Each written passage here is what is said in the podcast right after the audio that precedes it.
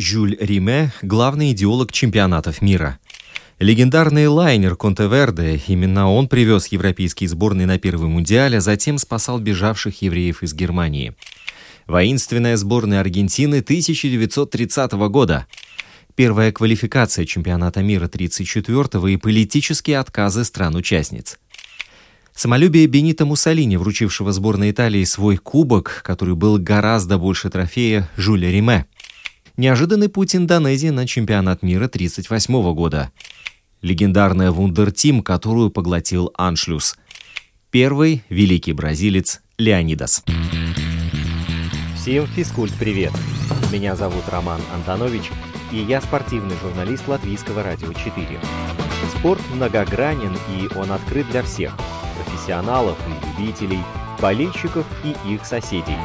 В подкасте «Спорт сегодня» мы будем говорить о спорте, узнавать о спорте и даже заниматься спортом.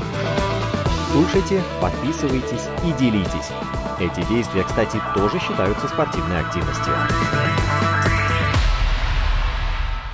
Жюль Риме – человек, с которого все началось. Он родился на востоке Франции в 1876 -м.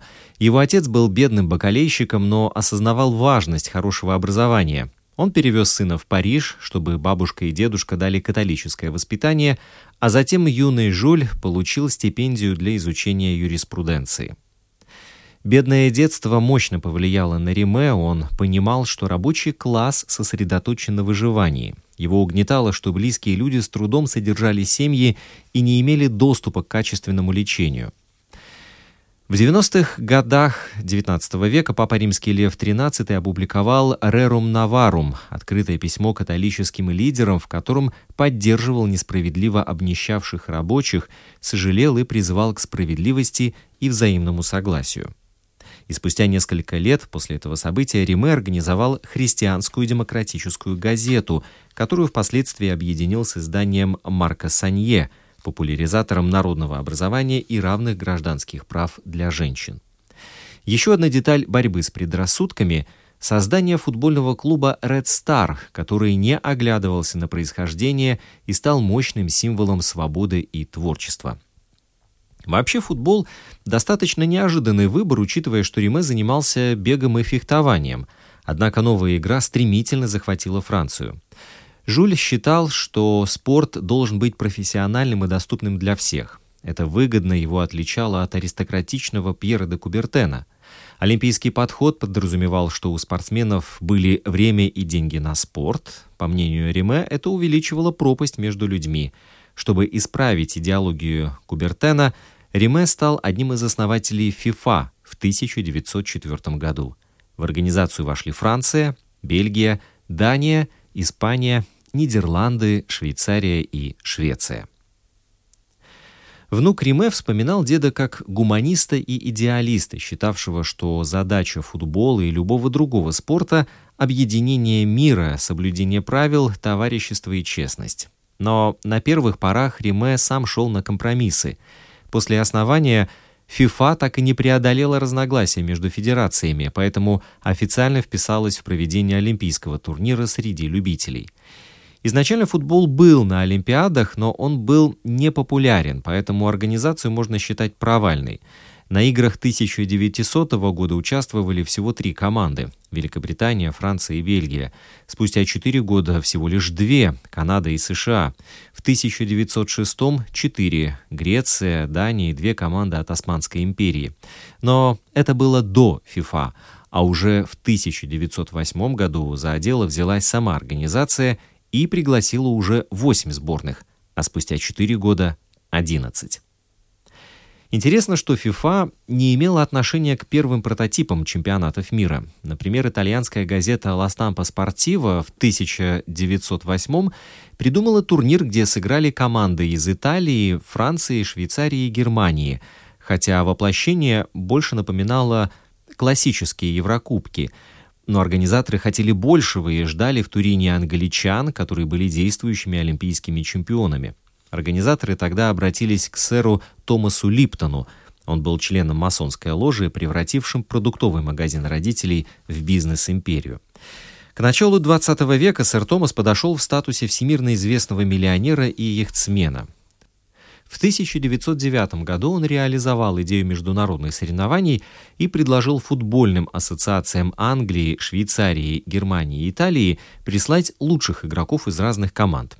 Швейцарцы и немцы отправили по клубу, а итальянцы взяли лидеров Ювентуса и Торино. Изначально англичане отказались, но Липтон изящно разобрался и пригласил шахтеров из западного Окленда. Они выиграли трофей, а спустя два года защитили титул и забрали кубок на вечное хранение. Правда, его украли в 1994 зато вывеска при въезде в западный Окленд оповещает посетителей, что деревушка в графстве Даром – дом первого чемпионата мира по футболу. До Первой мировой войны ФИФА так и не организовала свой турнир, но становилась известнее и структурнее, вводила правила судейства, выбрала официальным языком французский, разработала четкие руководящие принципы и постепенно расширялась. ЮАР стала первой страной не из Европы, а в 1912-м присоединились Чили и Аргентина, а в следующем году США. В общем, ФИФА прокачивалась. И тут грянула Первая мировая. Война остановила развитие молодой ассоциации и вообще поставила под вопрос объединение разных стран. Жюль Риме оказался на фронте, откуда вернулся лейтенантом пехоты с военным крестом за боевые заслуги. Но даже война убеждала, что простые люди в состоянии объединиться. В 1914 случилось рождественское перемирие, ненадолго остановившее бойню – Мир соблюдался не всеми и зачастую не выходил за рамки церемоний для захоронений, но в некоторых местах фронта атмосфера способствовала обмену подарков и встречам на нейтральной стороне. По разным свидетельствам, солдаты даже играли в футбол на разных участках фронта во время перемирия. Это доказывало, что явление под названием футбол превращается в мировую игру. В 1919-м Риме вернулся в Париж и стал первым президентом Французской Федерации футбола, а два года спустя – главой возрожденной ФИФА. Перед ним стояла сложнейшая задача по объединению. Риме по-прежнему противостоял Кубертену, он был все еще против профессионализма, а футбольная ассоциация Англии вышла из организации после восстановления в правах Австрии и Германии. Несмотря на противостояние с Международным олимпийским комитетом, ФИФА курировала футбол на Олимпиадах, успешно развивала турнир и фактически воплощала идею о чемпионатах мира. Так, в разрушенной Европе на игры 2020 года приехали 14 команд. Финал посетили 55 тысяч зрителей, а Египет был единственным не из Европы. В 1924 уже 22 команды-участницы. Финал смотрят на трибунах 60 тысяч зрителей, и не из Европы уже три сборные – США, Египет и Уругвай. В 1928 году ФИФА пришла, наконец, к принципиальному решению провести чемпионат мира и приняла резолюцию об участии профессиональных спортсменов. 23 сборные проголосовали «за» и 5 «против». Это были Дания, Эстония, Финляндия, Норвегия и Швеция. Чемпионат мира 1930 года стал успехом. Но следующие турниры все-таки испытывали философию Риме. В 1934 году Мундиаль приехал в фашистскую Италию, в 1938 году нацистская Германия присоединила Австрию, участницу форума, но ФИФА вместо дисквалификации немцев позвала англичан. В адрес функционера сыпались бесконечные обвинения в сочувствии диктаторам, хотя молчание было трендом того десятилетия. Политика умиротворения закончилась только тогда, когда война пришла в дом англичан и французов. Периодически и сам Риме поджигал, он писал в колонке для «Пари-Суа». «Дуче очень человечен.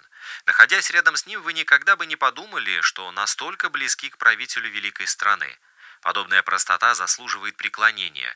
Энтузиазм Муссолини – урок для наших лидеров. Он водит собственную машину, катается на лыжах, плавает, ездит верхом.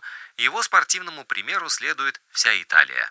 В любом случае, Жюль Риме даже тогда удержал ФИФА на плаву. Он очень гордился, что футбольная организация выживала, а Лига наций, аналог ООН того времени, полностью проваливалась.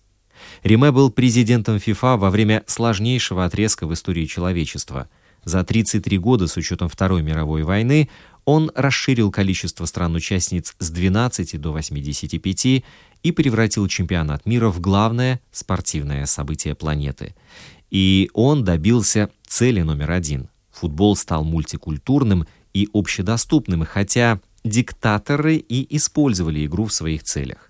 А в 1956 году Риме номинировали на Нобелевскую премию, но жюри отказалось от вручения награды. Возможно, все из-за скандалов на чемпионатах мира в Италии и Франции, но какая разница, если его идея пережила две мировые войны и несколько политических режимов? На проведение первого турнира в 1930 году претендовали Нидерланды, Италия, Испания, Швеция и Уругвай. Постепенно число фаворитов сократилось до трех. Голландцы и шведы отказались от гонки в пользу итальянцев. Риме выбрал южноамериканцев. И главные причины – это финансовый бум в стране и возможность оплаты логистики и проживания всех участников – в 1929 Уругвай находился на подъеме, потому что по стране еще не ударил крах Уолл-стрит. Они готовились отмечать столетие независимости и подписание первой конституции. После войны выиграли две Олимпиады подряд и обещали построить топ-стадион. Ну, как их тут не выбрать? Участники создали много проблем. Все претенденты на проведение отваливались в знак протеста. Австрия, Чехословакия, Германия и Швейцария отказались из-за адской логистики. Команды из Америки сначала согласились, но до турнира доехали только 8 сборных. Англичане с презрением относились к конкурентной организации с главой французом, а Уэльс, Шотландия и Северная Ирландия протестовали из-за выплат игрокам-любителям. Так сложилось, что за пару месяцев до старта ни одна европейская сборная не планировала посетить Уругвай. Дошло до того, что латиноамериканцы могли сорвать турнир, бесились из-за молчания европейцев и угрожали вообще выйти из ФИФА. В итоге Риме подключил административный ресурс. Он лично убедил приехать родную сборную Франции, хотя главные тренеры и лучшие защитник отказались. Вице-президент ФИФА уговорил соотечественников-бельгийцев – а новый король Румынии заставил предприятие предоставить футболистам оплачиваемый отпуск и угрожал закрыть компании, если те не отпустят игроков. А еще очень остро стоял логистический вопрос. К 1930 году гражданская трансатлантическая авиация только начинала свое развитие. Первые испытания начались еще в 1914 но боевые действия в Европе отбросили эту идею на несколько лет. К экспериментам вернулись после войны, испытания продолжались в течение 20-х годов, но перелет через океан все равно считался безумно дорогим, опасным и осуществимым только в теории – Возможность беспосадочных полетов между континентами доказали только в 1930-м, но пока это никак не относилось к массовым коммерческим перелетам.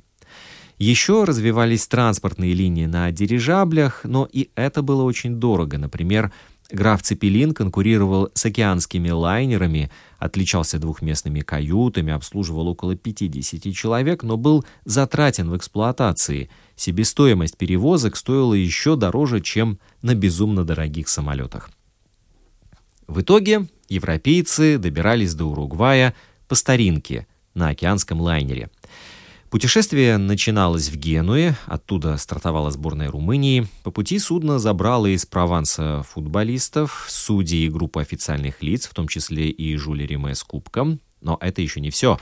В Барселоне участников ждали бельгийцы, а под конец путешествия в Рио-де-Жанейро подсели бразильцы. Люсьен Лоран, автор первого гола в истории чемпионатов мира, воспринимал поездку как приключение. Не было и речи о тактике и тренерских наработках, мы просто бегали по палубе. Мы занимались фитнесом, растяжкой, прыжками, бегом по лестнице, силовой нагрузкой. Еще был бассейн, и нас развлекали струнным квартетом. Мы словно попали в лагерь отдыха. Мы не осознавали уникальности этой поездки и оценили ее только лишь спустя годы. Мы были очень веселыми молодыми людьми, пережили 15 очень счастливых дней.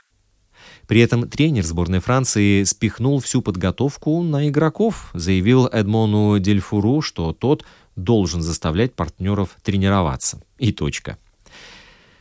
Поездка была великой и по другому поводу. 21 июня 1930 года европейские газеты сообщили, что Федор Шаляпин отплыл со своей семьей в Буэнос-Айрес на пароходе Конте-Верде, который арендовали участники чемпионата мира. По легенде, подвыпившие футболисты после пересечения экватора просили устроить импровизированный концерт, но великий Бас ответил, что он никогда не поет сверх договора. Забавно, что Югославия очнулась, когда корабль Контеверде полностью забронировали, поэтому она добиралась из Марселя на отдельном крейсере. В Марселе планировали присоединиться египтяне, но их судно попало в шторм, и Флорида не дождалась африканцев, так на чемпионат мира не приехал один участник. Вообще, совместные поездки тогда были делом обычным. Мексика транзитом через Кубу плыла в Нью-Йорк ради встречи с американцами и только потом отправилась в Монтевидео. Тренер сборной США сам следил за подготовкой, но условия были не такими, как у европейцев. Тренера не устраивало, что федерации выбрали всего лишь небольшой теплоход без открытой палубы для тренировок. Возможно, что история корабля Конте-Верде даже уникальнее и эпохальнее чемпионата мира в Уругвае. Лайнер спустили на воду в 1923-м недалеко от Глазго. «Таймс» рассказывала, что дизайном занимались флорентийские художники. На стене парадной лестницы висела картина «Кавальери». Библиотека была выполнена в стиле тосканского ренессанса, а богатство напоминало былое великолепие итальянских дворцов. Вы только представьте себе атмосферу тренировочной плавучей базы для нескольких сборных. Тут, правда, надо сделать небольшое отступление и довести до конца сюжетную линию этого судна, она действительно очень важна. В 1932 году корабль начал обслуживать дальневосточную линию и ходил рейсами в Шанхай. Через четыре года Конте-Верде привез сборную Китая на Олимпиаду в Берлин – а дальнейшая судьба корабля максимально драматична. Капитан столкнулся с японским судном во время тайфуна. Через месяц э, корабль сняли с мели, но в Гонконге во время стихийного бедствия погибли 11 тысяч человек. Затем немецкие и австрийские евреи использовали Контеверде для бегства в Шанхай после «Хрустальной ночи». Корабль активно использовали во Второй мировой войне. Он участвовал в репатриации между США и Японией, а затем был зафрахтован японцами для последующих дипломатических обменов. Японцы после капитуляции Италии планировали переделать Контеверде в авианосец, но капитан приказал экипажу затопить судно в самом неудобном месте, чтобы затруднить выход военного транспорта. Лайнер разбирали несколько месяцев, а после того, как его наконец подняли, американцы снова его затопили. Но вернемся к футболу. В чемпионате мира в Уругвае участвовали только 13 стран. Турнир стал единственным в истории, в котором не было квалификации, а нечетное количество сборных вынудило провести групповой этап вместо плей-офф. Поскольку у организаторов и у ФИФА не было такого опыта, как сейчас, то турнир сопровождался совершенно немыслимыми в понимании современного человека событиями и казусами. Думаю, что есть смысл поговорить об этом подробнее, чтобы было понятно, насколько все сильно изменилось. Жеребьевка тогда состоялась за 6 дней до старта. ФИФА убрала явных фаворитов в одну корзину, европейские сборные оказались во второй, остальные команды объединили в третьей. Наполнение выбиралось с учетом географического разнообразия. Организаторы сделали так, чтобы четыре европейские страны не пересекались. У Уругвая были масштабные планы на этот турнир. Во-первых, сборная считалась главным фаворитом из-за олимпийских чемпионов в составе. Во-вторых, государство задумало один из самых больших стадионов в мире, чтобы выбить Англию из пантеона великих. Сентенарио задумывался как подарок к столетию со дня принятия Конституции Уругвая, а проект представляли как футбольный храм на 90 тысяч человек. Но Уругвай провалился. По срокам стадион сдали в эксплуатацию только через несколько дней после старта турнира, поэтому сборные начинали чемпионат на двух других стадионах. Первый гол в истории чемпионатов мира забил француз Люсьен Лоран. На 19-й минуте он поразил ворота Мексики. Мы играли против Мексики, и заодно шел снег, поскольку в южном полушарии в то время была зима. Один из моих партнеров подал на меня, а я нанес удар с лета правой ногой. Все поблагодарили меня за это, но кругов почета мы не делали. Не было похоже, что творилась история. Короткое рукопожатие, и мы опять в игре. Вспоминал нападающий. Главное событие в их группе – конфликт со сборной Аргентины. В ночь перед игрой французская диаспора Монтевидео громко отмечала день взятия Бастилии и мешала аргентинцам спать. Игра закончилась скандалом. Аргентинцы забили единственный гол со штрафного на 83-й минуте, а через минуту судья дал финальный свисток при счете 1-0. Это вызвало гнев болельщиков и спровоцировало беспорядки. Фанаты бросали в аргентинцев камнями. Судья все же позволил доиграть, но это произошло не сразу. Некоторые французы успели уйти в раздевалку и принять душ. В оставшееся время обозленный Луис Монти сломал Люсьена Лорана, а уже в третьей игре спровоцировал массовую драку и стал одним из самых грязных игроков турнира. Французы – авторы не только первого гола, но и первого отраженного пенальти в истории Мундиалей. Олег Степо потащил удар чилийцев, хотя его команда все равно проиграла 0-1. Во второй группе доминировали югославы, которые обыграли фаворитов бразильцев. Ну а самой заметной стала Боливия, которая в предыдущих официальных играх ни разу не выиграла. Она не подвела и в Уругвае. Проиграли Бразилии и Югославии с общим счетом 0-8. Зато в первой игре выстроились так, чтобы буквы на футболках составили фразу «Вива Уругвай». Последний матч вообще не имел смысла в этой группе. Бразилия и Боливия потеряли шанс на выход из группы. Из-за отсутствия альтернативных комплектов сыграли весь первый тайм в белых футболках, после чего боливийцы переоделись в голубую форму Уругвая. Ну а в третьей группе бился сам Уругвай – Первая игра с Перу в день столетия Конституции была максимально скучной. 90-тысячный Сентенарио слишком давил на свою сборную. Перу выставил автобус, который все же дал трещину. Хозяева победили 1-0, но попали под критику прессы из-за невыразительной игры. Команда взбодрилась и разнесла Румынию 4-0, после чего закрылась на сборы для подготовки к полуфиналу. Хотя самый яркий матч в группе прошел без участия хозяев. Румын Адальберт Дешу забил перуанцам уже на 56-й секунде. Потом чилийский судья оставил Румынию в десятером.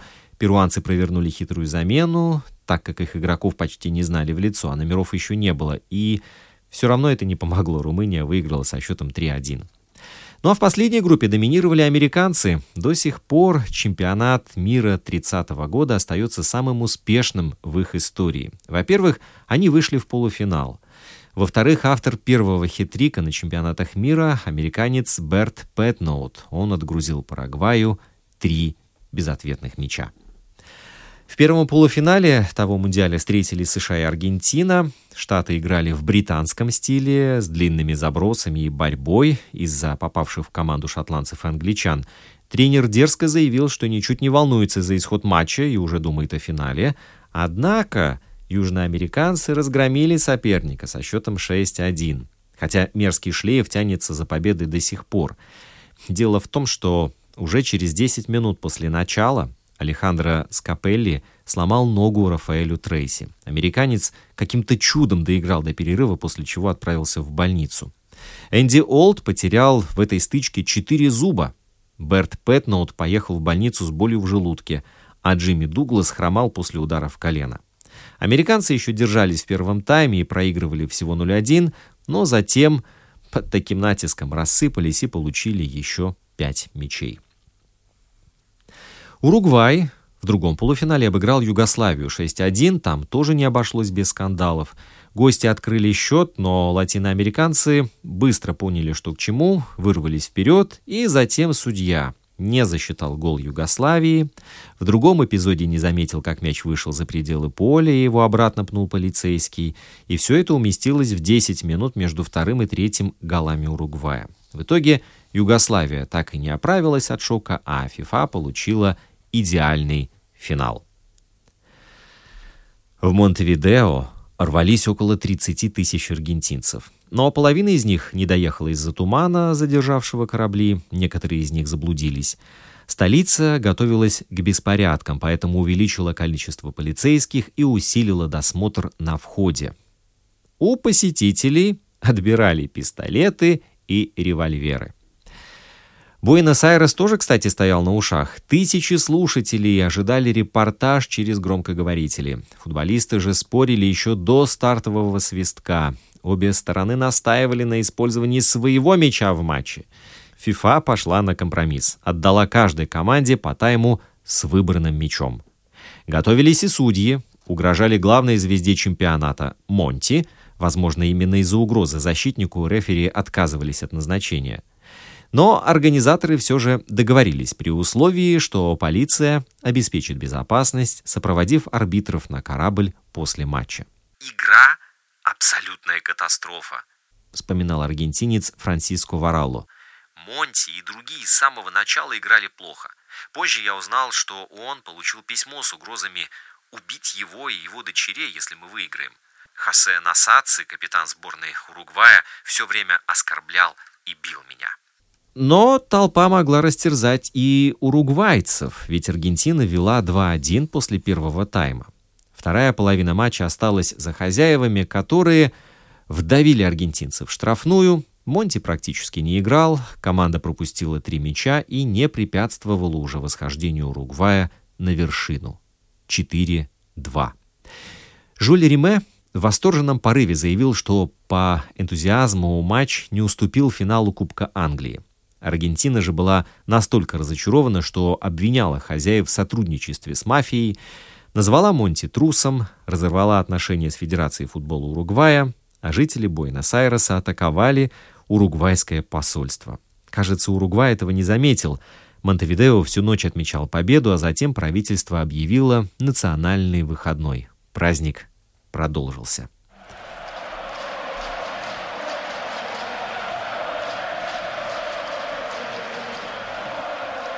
Бенито Муссолини прекрасно осознавал силу футбола. После Первой мировой войны Италия была в упадке, а фашизм предлагал создание молодого, сильного и организованного государства. Монополизация всего соответствовала концепции диктатора, поэтому вскоре государственный аппарат добрался и до спорта – Ранее футбол в Италии был весьма шаткой организацией. Существовало две лиги, которые были разделены по региональным группам. Первая исключительно для местных, а вторая допускала участие иностранцев. Муссолини такой подход не устраивал, поэтому он поменял руководство Федерации футбола и запустил серию реформ, направленную на координацию лиг. Государство создало общенациональную лигу, которая признала футболистов профессионалами и позволяла играть иностранцам, но не более двух легионеров в команде. Перед чемпионатом мира Муссолини запустил несколько масштабных строек. Это помогло провести турнир в восьми городах. И самое важное, Италия занялась молодежью, надеясь, что в ближайшем будущем зажжет на Олимпийских играх. Справедливости ради, нужно сказать, что Италия учла опыт Уругвая. На фоне Великой депрессии Муссолини стал единственным, кто решился оплатить все расходы во время турнира. Диктатор сильно заботился об имидже. Для пропаганды выпускали марки, монеты, плакаты, сигареты и даже передачу о том, что Италия придумала футбол еще в XVI веке.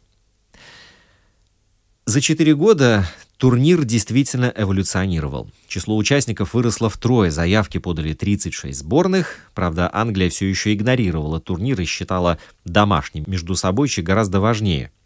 Хотя FIFA предложила им и шотландцам прямой выход без квалификации. Уругвай же стал первой и последней страной в истории, не приехавшей на защиту титула. Они отказались из-за переноса Мундиаля в Европу, плюс страну настиг экономический кризис. А сам турнир сопровождался тем, что сборные отказывались от матчей, когда становилось ясно, что путевка не светит. Так поступили Эстония, Литва, Греция, Болгария, она бойкотировала после трех поражений подряд, а Австрия прошла дальше с одной игрой, хотя должна была сыграть четыре. Также Франция и Германия не сыграли последний тур, когда стало понятно, что уже завоевали путевки.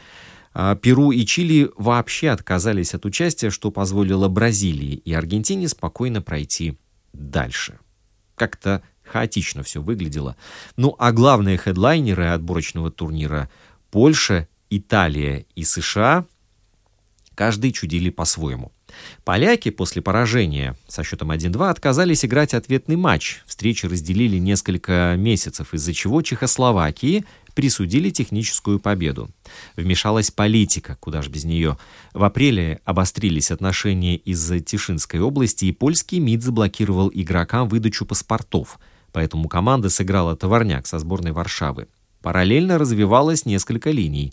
В январе 1934-го Польша заключила с Германией пакт о ненападении, а Чехословакия отвергла предложение о союзе и тесно общалась с СССР – Впоследствии Тишинская область станет одним из спорных вопросов разгар Судетского кризиса и Мюнхенских соглашений 1938 года. Итальянцы легко расправились с греками в первой игре 4-0, но серию сопровождали конспирологические разговоры.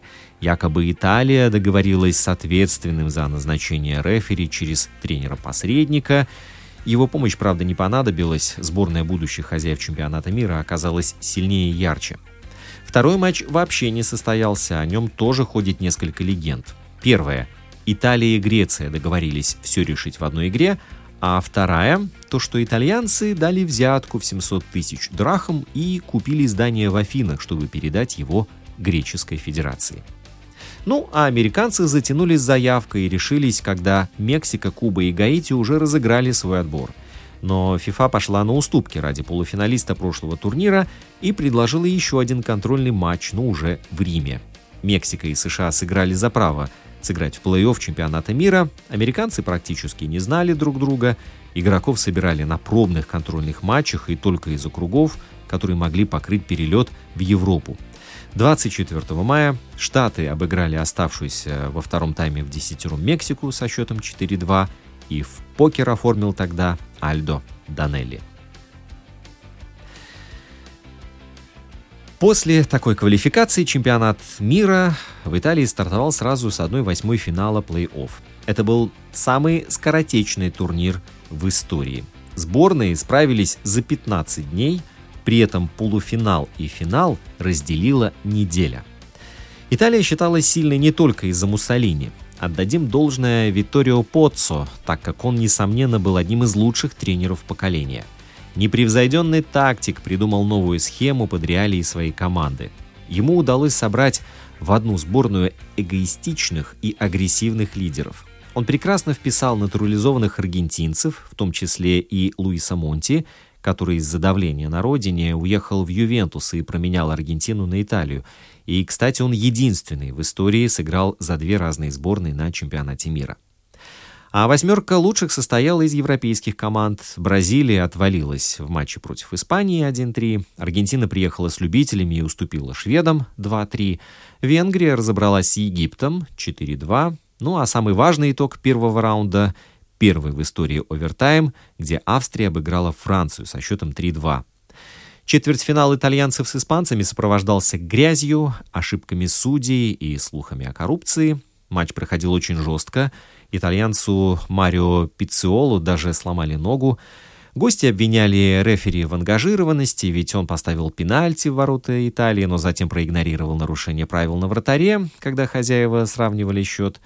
Результат не изменило даже дополнительное время, поэтому на следующий день назначили переигровку – Вратарь испанцев Самора так и не сыграл. В стыке со Скьяви он сломал два ребра, а Миаца забил победный гол после нарушения на другом вратаре.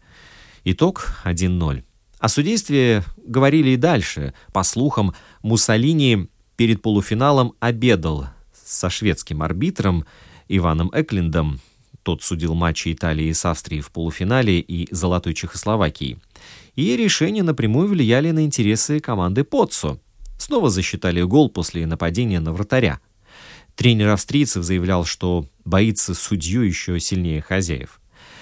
Второй полуфинал вообще судил итальянец, отдавал предпочтение Чехословакии, а не более сильной Германии. Ну, тут все понятно. Политика нависла и над финальным матчем. Германия выиграла матч за третье место и должна была быть награждена вместе с золотыми и серебряными призерами – Нацистское руководство было уже в Риме. А Чехословакия совсем недавно заключила пакт с СССР о взаимной помощи. Решающая игра прошла достаточно чисто. Судьям не пришлось ошибаться, хотя Чехословакия повела за 20 минут до финального свистка. Италию спасли Раймунда Орси, он перевел в дополнительное время, и Скьявио он забил решающий гол в экстра-тайме. После финала состоялась церемония закрытия, где прозвучал фашистский гимн и был вручен не только кубок Жюля Риме, но и трофей от Бенита Муссолини, который был в несколько раз больше Кубка мира. А еще через несколько дней он впервые встретился с Гитлером.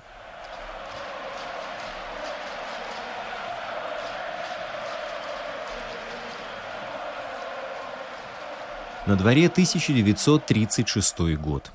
ФИФА голосованием выбрала Францию страной-хозяйкой третьего чемпионата мира, хотя на проведение претендовали Германия и Аргентина.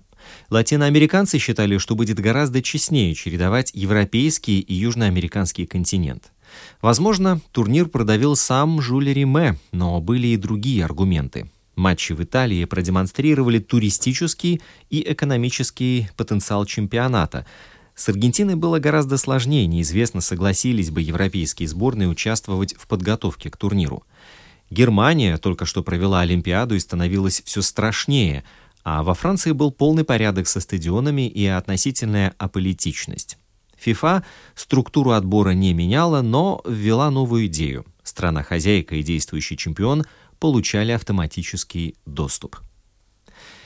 Многие от участия в том чемпионате отказались. Аргентина и Уругвай проигнорировали чемпионат мира сразу – США, Мексика, Колумбия, Сальвадор, Суринам и Коста-Рика вышли из турнира после распределения корзин. Так получилось, что Бразилия и Куба автоматически попали на первенство. Простой путь ждал и Индонезию, которая тогда называлась Голландской Ост-Индией. Япония снялась с розыгрыша из-за военного конфликта с Китаем. ФИФА организовала еще один матч отбора в Роттердаме с участием США. Индонезийцы там тренировались после отказа Японии. Но американцы бойкотировали приглашение. Они планировали профинансировать поездку в Европу за счет выручки от матча с Англией, но британцы игру отменили. Поэтому азиатская сборная вышла напрямую. Испания с 1936 года погрязла в гражданской войне, и ей было уже не до чемпионата мира. Наиболее жесткая тема парижского чемпионата – немецкая аннексия Австрии. После потери суверенитета Австрия не участвовала в турнире, поэтому ФИФА искала ей замену, но предложила путевку не Латвии, которая обошла Литву в отборе, а Англии и Аргентине – Обе сборные отказались, поэтому Швеция прошла в четвертьфинал без борьбы. Австрия стала первой жертвой амбиций Гитлера по восстановлению империи. Прекрасную команду репрессировали. Евреев исключили из сборной, остальных призвали в немецкую команду, а клубы подверглись реорганизации. Их переименовывали, увольняли руководителей, стирали достижения евреев. Это было убийство одной из самых романтичных и интеллектуальных футбольных наций 30-х годов. Вундертим – таково название австрийской сборной, какое-то время считавшейся непобедимой.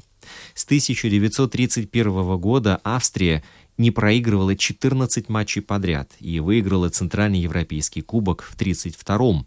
Это такой аналог чемпионата Европы.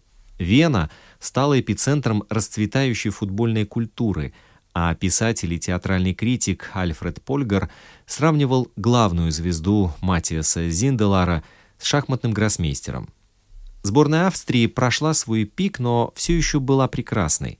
В апреле 1938-го Рейх задумал объединить Вену и Берлин, поэтому организовал матч примирения, а Зепп Хербергер просматривал кандидатов для поездки во Францию. Планировалось, что игра закончится в ничью, но австрийцы размышляли иначе – они были полной противоположностью механизированных немецких солдат.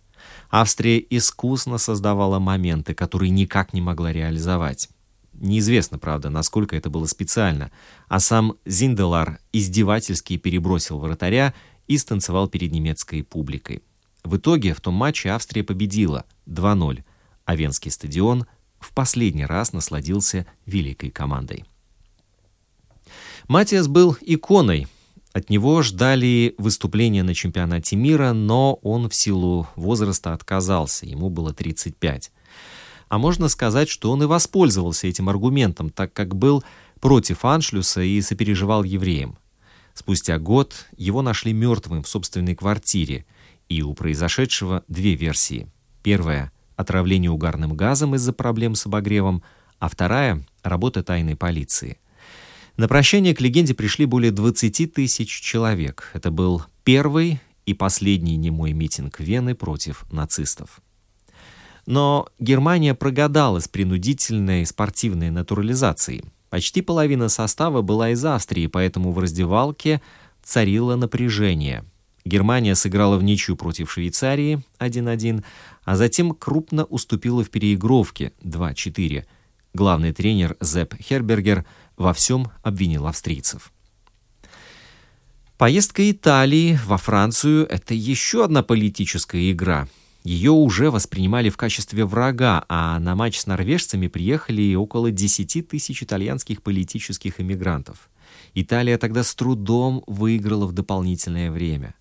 В четвертьфинале с Францией Италия выглядела еще страшнее. Они вышли в черных футболках и салютовали правой рукой, словно отождествляли себя с военными и палачами. Приказ о цветах формы приписывали Муссолини, но все было прозаичнее. И Италия, и Франция планировали сыграть в белом, но по жребию комплект должны были сменить именно гости. Кажется, невероятная злость трибун только заводила итальянцев. Сборная быстро открыла счет, почти сразу пропустила, но во втором тайме Сильвио Пиола оформил дубль, и встреча закончилась со счетом 3-1. Но главной звездой того мундиаля был Леонидас, первая бразильская суперзвезда. Он дебютировал еще в 34-м против Испании и забил единственный гол сборной на том турнире. И во Франции Бразилия стартовала против Польши, собранной фактически за неделю до чемпионата. Эти команды выдали один из ярчайших матчей в истории. Леонидас и Эрнест Велимовский доминировали и издевались над защитниками соперников. Молодой бразилец забил первый гол, но поляк оформил хет-трик и спас команду от поражения в основное время. Но в дополнительное время царствовал Леонидас. Он забил дважды, а Эрнест только один раз. И в итоге в том противостоянии Бразилия победила со счетом 6-5. Четвертьфинал с Чехословакией называли битвой при Бордо. Двое европейцев в той игре получили по перелому. Вратарь вообще доигрывал тайм с поврежденной рукой. Травмы не избежал и Леонидас, хотя перед этим забил шикарный гол бисиклетой. Но из-за того, что счет на табло был ничейным, четвертьфинал провели еще раз.